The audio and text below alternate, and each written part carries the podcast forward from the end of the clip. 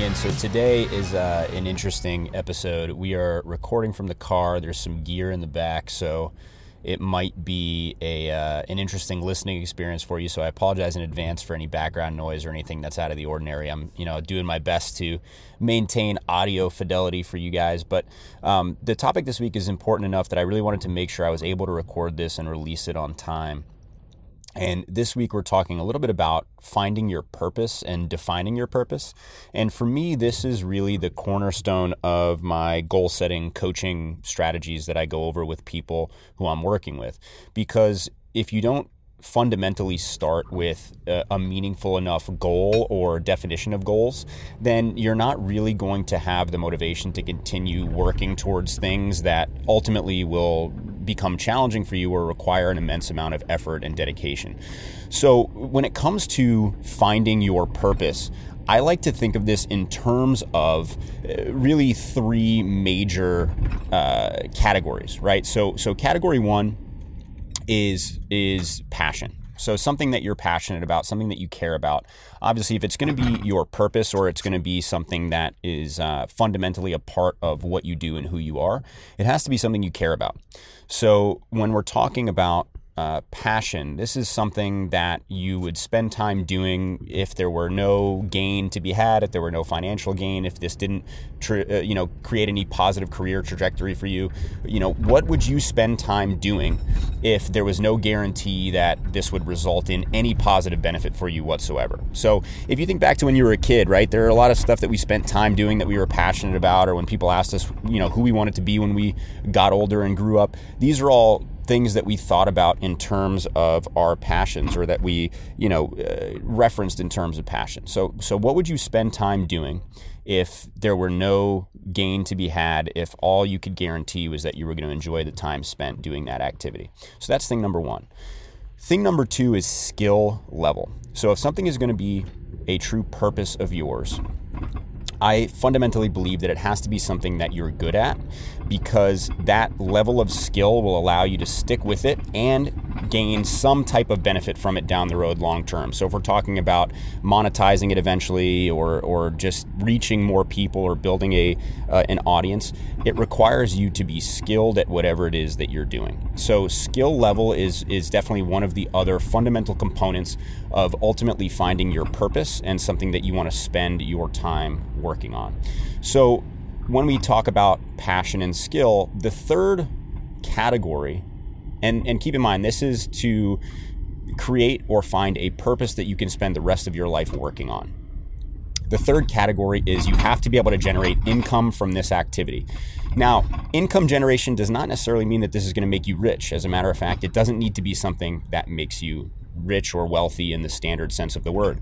What it does need to be able to do is support you. So you need to be able to support yourself with this activity if you're going to dedicate your life to it. Because what you don't want to do is split your time, energy, and attention between something that earns income that you can you know support yourself doing and then something that you genuinely want to spend your time doing so the, the income generation is simply to remove that separation or remove that time spent that would pull you otherwise away from your purpose as you're trying to earn an income to support yourself. So, income generation basically just means whatever you're doing or whatever you want to do as your purpose, it should be something that you can financially support yourself doing. Whether or not you get wealthy from it, that's a completely different discussion, but it should be something where you can make enough money to to live and, you know, cover your base needs.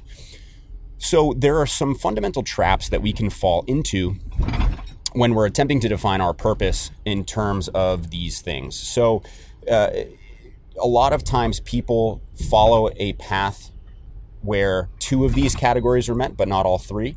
And there are really three main intersections uh, of traps or pitfalls that, that we can fall into with regard to these categories. So, one of the most obvious is something that I, you know, a, a hobby or something that I would consider to be a hobby is something where you have high passion and high skill. So, this is something that you clearly love, you love spending time doing. It's probably something that you're pretty good at, which is why you spend so much time doing it, right? That the positive reward loop or feedback loop of, of success uh, encourages you to continue with this activity. but I consider it a hobby because you haven't professionalized the activity yet. There isn't a way to generate income from doing this activity, and therefore, uh, at the end of the day, a hobby is something where you can't financially support yourself doing it. And so it becomes something that you do in your off hours. I'm sure we all know plenty of people who, you know, when they punch out uh, uh, of work and, and hit the weekend, maybe they pursue their, their hobbies, or when they clock out for the day, they get home and they pursue their hobbies, whatever those things are. But if you want this to ultimately be your purpose, then it has to be something that you can monetize to the point that you can support yourself. So, whatever that activity is, if it does not have an income component, if you aren't able to monetize it in some way, shape, or form, uh, then I would consider that activity to simply be a hobby. Right? This is one of the more common ones. I'd say the other really common activity that intersects two categories is what I refer to as a job. So, this is something where you have high skill and where you're able to generate income, potentially high income. And I find with jobs and you know standard careers, the more lucrative the activity is, the more dangerous it is as far as keeping you from your purpose. Because if you have a comfortable living, doing something that you're good at, if you're financially rewarded for that thing, it's very hard to step away and pursue another activity. So we see this all the time. People start making more money, they elevate their standard of living, which comes with it elevated expenses. So you get a bigger house, which comes with a bigger mortgage, or you get a nicer car, which comes with a bigger car payment, or all these other things, especially now that we're in a, a particularly high interest rate environment. All of these things carry with them a higher cost because money is much more expensive to borrow. And so it's very easy to trap yourself in a hole by doing something that pays well and that you happen to be good at, especially if you're very good at that thing. And this, I think, at least in my experience, is where a lot of depression comes from or uh, or feelings of hopelessness because it's very easy to get stuck in a rut where you kind of have to keep doing the thing that you're doing but you don't really enjoy doing it anymore and this is really the danger of elevating your standard of living uh, too high or, or elevating your standard of living as you experience financial success with your job. One of the best ways to eventually find your purpose because it's a really hard thing to do. Uh, but one of the best ways to eventually find your purpose is to keep your footprint small, keep your cost of living small, so that you're not tied to any one financial situation. You have a little bit of flexibility where you can switch jobs, switch careers, or try something new, and it's not going to bankrupt you or put you in a hole. So I highly encourage you if you haven't found yet the thing that kind of lights your hair on fire and that you love to do I highly encourage you to keep your cost of living low, keep your footprint small so that you can more easily change or switch gears if the need should arise or if you find yourself pulled in a different direction.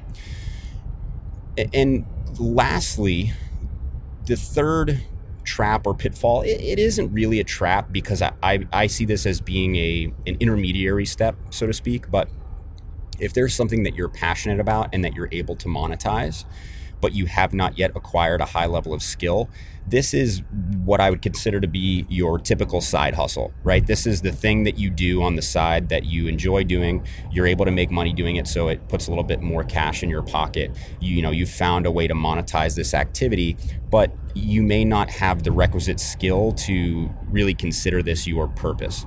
So, like I said, I don't think side hustles are a trap fundamentally. I think you need to at some point professionalize what you're doing if you want that side hustle to become your fundamental purpose for being. But I think side hustles are a great way to basically test the waters and act as a transition out of something that you don't want to be doing into something that you do want to be doing. So it, you may have heard advice from other coaches or other people where basically it's like, hey, if you want to do something, you have to fully commit, you have to dive in head first, you know, take the plunge, whatever. Burn the boats is one of my favorite phrases, you know, where when you decide to commit to something, commit fully so that there's no backup plan, there's no plan B, there's no escape. But fundamentally, I have a different perspective on when you should burn the boats and when that should occur. So if we think about fundamentally timing for a lot of these things. If you completely jump ship from your career and transition into trying to professionalize a side hustle too early, what will ultimately happen is you can find yourself in a financial trap that causes high levels of stress, that causes you to stop progressing in that skill or activity that you feel is your purpose. And it can cause you to uh, force failure too soon because you didn't leave yourself enough cushion in order to succeed. So, while I do believe that burning the boats and committing fully are necessary uh, in any endeavor that you really want to, to turn into your purpose, I don't think you should do it right away. And so, for that reason, I do think side hustles are actually an excellent way to test the waters. And there's always an inflection point with any activity where, especially, you know, you, you start to acquire a higher level of skill, you're able to start to charge more, raise your prices, maybe you're reaching a wider audience. There, there becomes an inflection point where you are earning enough from your quote unquote side hustle to replace income from a primary career or a job. At that point, I think it's worth doubling down, burning the boats, committing fully to that activity, and seeing what happens on that path. Because you've now created enough of a financial cushion where you're going to reduce unnecessary financial stress because of income limitations. You're setting yourself up with the best chance of accomplishing that thing or succeeding in that avenue. And all of that just comes down to timing. So that's why I said I don't believe side hustles are necessarily a trap. I think that they are an intermediary step on the way to professionalizing your uh, side hustle and turning it into a purpose. So uh, there's a book called The War of Art by Steven Pressfield. Now, Steven Pressfield is a, a fairly famous author. He's released a number of, of books. And the War of Art has become uh, kind of like a, a Bible of sorts for creatives. And it you know, it was recommended to me many times over the years. I'll put a link in the show notes uh, to the book for those who want to read it themselves. But uh, since having it be recommended to me many years ago, I've, I've read it several times. And part of the fundamental concept behind the war of art is professionalizing the activity of creation. Now, this is geared towards artists, but this is particularly true of anybody who's you know trying to monetize a new activity or change careers or do something that they love to do. And essentially, the concept uh, behind the book is you need to professionalize that activity in order to achieve success in that activity. And professionalizing it means creating a ritual around around doing that thing, not just doing it when you feel like it, right? Like if you want to become a writer professionally, you can't just write when you feel inspired. You can't just write when you feel like it. Uh, in in previous newsletters, I've talked about Jerry Seinfeld's approach to writing jokes, where he forces himself to sit down for an hour every morning and write. And sometimes he doesn't write a single thing on the page. But it's not about accomplishing anything during that time. It's about setting aside the time to create. So he is professionalizing the process of comedy by creating time and space to write jokes, to write, you know, uh, for screenplays back when he was writing for the show Seinfeld. All of these things come from creating the space for that activity, which then professionalizes that activity. So when it comes to the war of art and this concept behind professionalizing your craft, whatever it is that you want to do that you feel is your your purpose and you want to make your career or you want to spend your life doing, you need to professionalize that activity by setting aside time to do that thing. So, you know, if you always put it off till tomorrow or you always say, "Oh, I'll write tomorrow," or "Oh, I'll I'll work on acting tomorrow," or "I'll paint tomorrow," or whatever it is, you're still an amateur in that thing and I believe in that environment, you are doomed for it to always remain a side hustle for you. If you set aside time regularly to do that activity, you start to professionalize that activity. You start to become the type of person who does that thing. And it elevates from being a hobby or a passion to being something that you can create a viable career out of. So I would encourage you as you start to think about you know these topics and think about what your purpose could become find a way to professionalize that activity as soon as you start to catch some momentum and catch fire because that will allow you to step up to the next level elevate your practice to the next level and, and really become a professional in that thing so now that we understand, okay, my purpose must be the alignment of passion, skill, and income generation, I understand that if I only meet two out of the three categories, there are, there are three common traps that I can fall into how do we then determine where we should focus our efforts or how do we determine something that could potentially become a passion? And, or could become a purpose rather. And this is where I think a very simple activity can be helpful. Uh, I, I encourage people to basically make two columns on a piece of paper. And on one side is the passion column, on one side is the skill column. So, your first order of business is to just write down everything that you are passionate about, all the things that you like spending time doing that if there were no financial gain or there were no way to make a career out of the, doing these activities, you would still spend time doing them. So for you, maybe it's watching movies, maybe it's playing sports, maybe it's working out, maybe it's writing, whatever it is. What activities do you love to do that, regardless of income, whatever, you would still spend time doing? Now, once you've determined that, what I want you to do is in the second column, write down all of the things that you are skilled at. These are all of the things that you have shown promise doing. These are things maybe you've won awards for. These are things that maybe other people have told you you're good at just anything that you are skilled at. And the, the important thing is this column does not need to be anything that you're passionate about. You don't actually need to like doing any of these things. Right now, your goal is just to list out stuff that you are really good at. So maybe you're really good with Excel spreadsheets, but you hate Excel. That's fine. Put it down in this column because there may be a way to intersect this with another activity that is not yet visible to you. So once you create your two columns, your passions and your skills, your goal is to find ways that they align. So these may not be initially obvious. Uh, an example that I like to use is uh, professional sports coaches, right? You might have the potential to be one of the best NFL coaches in the history of the sport, even if you don't quite have the athletic capability to play in the NFL. So there are a lot of people who know a lot about the game, who played at a fairly high level, so they have an understanding and appreciation of what goes into it. But at the same time, they they themselves do not have the athletic talent or capability to play at a professional level you may have all of the other factors that go into being a coach and being able to coach and work with these athletes because you fundamentally understand all of the components that go into it. One of the most successful coaches, at least in the fitness space, who I know, used to be a high level athlete. They saw, you know, almost the highest stage possible in the sport. They played other sports at a high level in college, etc. And so they fundamentally understood what goes into a high functioning team and how to coach athletes on a high functioning team. They understood the sport that they were coaching because they had competed, even if it wasn't at the highest level. And so all of those things allowed them to be one of the best coaches because of all these factors that went into it. So that's one pretty easy example, specific example of where passion and skill can align in a way that may not initially seem obvious to you. But your job now, once you've made these two lists, is to, to go through these lists and to, to actually look through everything and try to find ways where you can align your passions and your skills. Because once you've done that, there are almost an infinite, infinite rather, number of ways to monetize any skill in the modern world.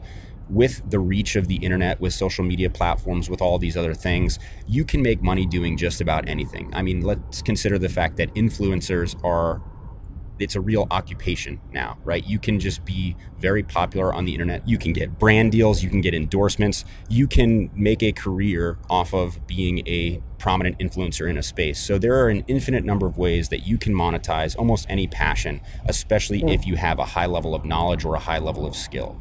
So take this list, find one to three things that have some legs that have potential to be a career or be a purpose for you. And I want you to explore those things. Now, what I don't want you to do is dive in headfirst, leave yourself no backup plan, and quit your job because that will cause undue stress that will not allow you to dedicate enough of yourself to give yourself a fighting chance. What I want you to do is put yourself in the best position possible to succeed. Make sure that you still have a safety net and when you start to build momentum or experience some success, then you can choose to commit fully to this new thing. But don't burn the boats early. Make sure that you have a safety net. Make sure that you have income coming in so that you're not overly stressed because you're already going to shoot yourself in the foot and destroy your chances of success if you are having to deal with financial stress on top of finding your purpose and your passion. So try to find a way that your passions and your skills align. Come up with a method or a means of monetizing that activity. And once you've done that, once you have income generating coming in from this new endeavor, when you hit that inflection point where you're able to start replacing your income from your current job or career with this new thing that you're passionate about, then I encourage you burn the boats, leave your job, go all in, double down, find ways to improve. And then that is where you can find your purpose and experience some success in that field. So, until next time, guys, thanks for tuning in. This is a really important topic. I'm sure I'll dive into it again in the future. I may even re-record this episode if uh, if things are too too shaky or iffy with the audio. But you know, finding your purpose really comes down to aligning your passions, your skills, some way to make money. And I encourage you to to test the waters, go through this activity, and find something that really sets your hair on fire and that excites you to get out of bed every day because life is too short to do something you hate. So you can always reach me, Justin at trainedwright.com, Instagram or Twitter at trainedwright. And until next time, have a wonderful weekend.